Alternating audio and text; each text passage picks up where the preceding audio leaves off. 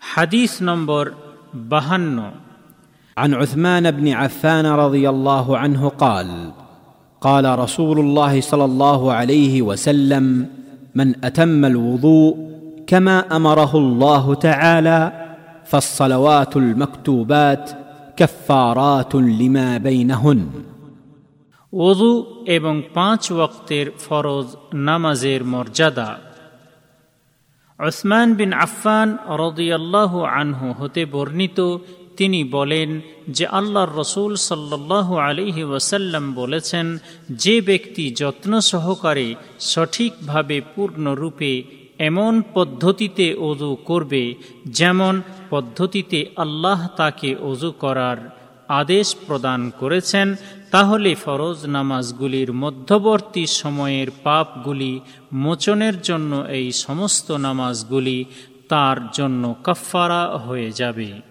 শহেহ মুসলিম, হাদিস নম্বর এগারো, হাইফেন, বন্ধনীর মধ্যে দুইশো একত্রিশ। এই হাদিস বর্ণনাকারী সাহাবির পরিচয় পূর্বে এক নম্বর হাদিসে উল্লেখ করা হয়েছে।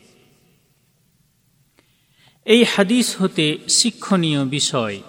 এক, অজু হল এমন একটি মহা এবাদত বা উপাসনা যার মধ্যে মহান আল্লাহ মহাপুণ্য বা সবাব নির্ধারণ করে রেখেছেন। তাই এর দ্বারা পাপের ক্ষমা হয় এবং মর্যাদা উচ্চ হয়।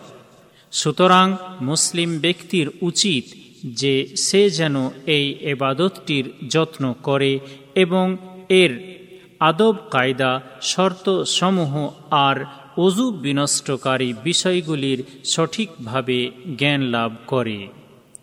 দুই, এই হাদিসটি পরিপূর্ণভাবে ও সুন্দরভাবে অজু করার প্রতি উৎসাহ প্রদান করে এবং বিনয় নম্রতা ও একাগ্রতার সহিত নামাজ পড়ার প্রতিও উৎসাহ প্রদান করে। তিন, এই হাদিসটি পাঁচ ওক্ত নামাজের মর্যাদা বর্ণনা করে। আর সেই মর্যাদা হল এই যে, এই নামাজের দ্বারা সমস্ত পাপ ক্ষমা করা হয়, তবে এই পাপগুলি বলতে ছোট পাপগুলিকে বোঝানো হয়েছে। তাই বড় পাপের ক্ষমা অর্জনের জন্য সঠিক পন্থায় সত্য তওবা করা অপরিহার্য।